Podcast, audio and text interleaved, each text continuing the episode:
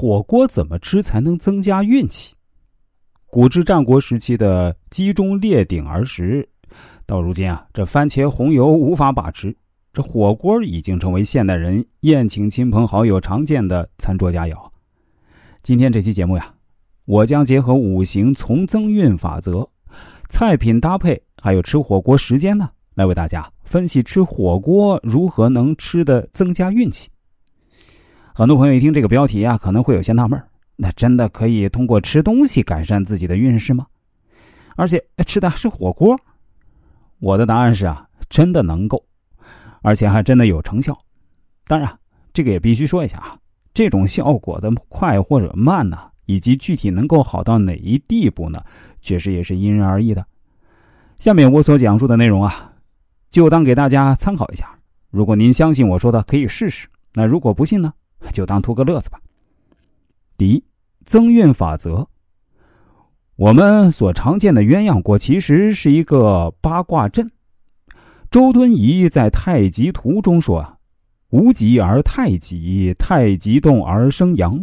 所以啊，鸳鸯锅就如同一个会动的太极一般，大补阳气。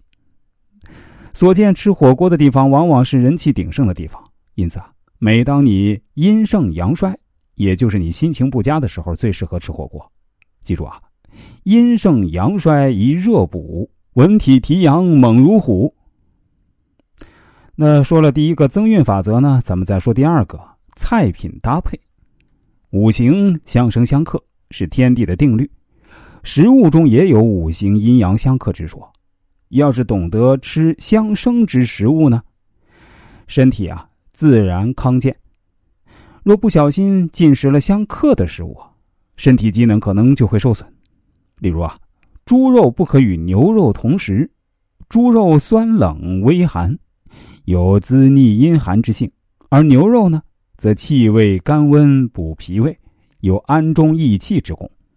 除此之外，猪肉还不能和乌梅、羊肝等同食。第三呢，就是时间了。火锅并不是冬季的特产，但吃火锅的时间不同，就有着全然不一的结果。上面提到的火锅呀，可以补给阳气，补气的最佳时间最好选择在中午过后食用，因为正午时阳气最旺，吃多了会很容易肝脏受损。冬面夏鲤，秋鲫鱼，冬吃萝卜，夏吃姜，朝食三江夕来早，容颜永远不易老。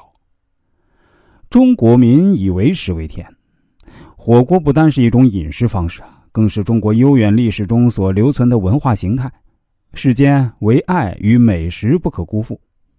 好了，朋友们，今天的课程呢就到这里，咱们下期再见。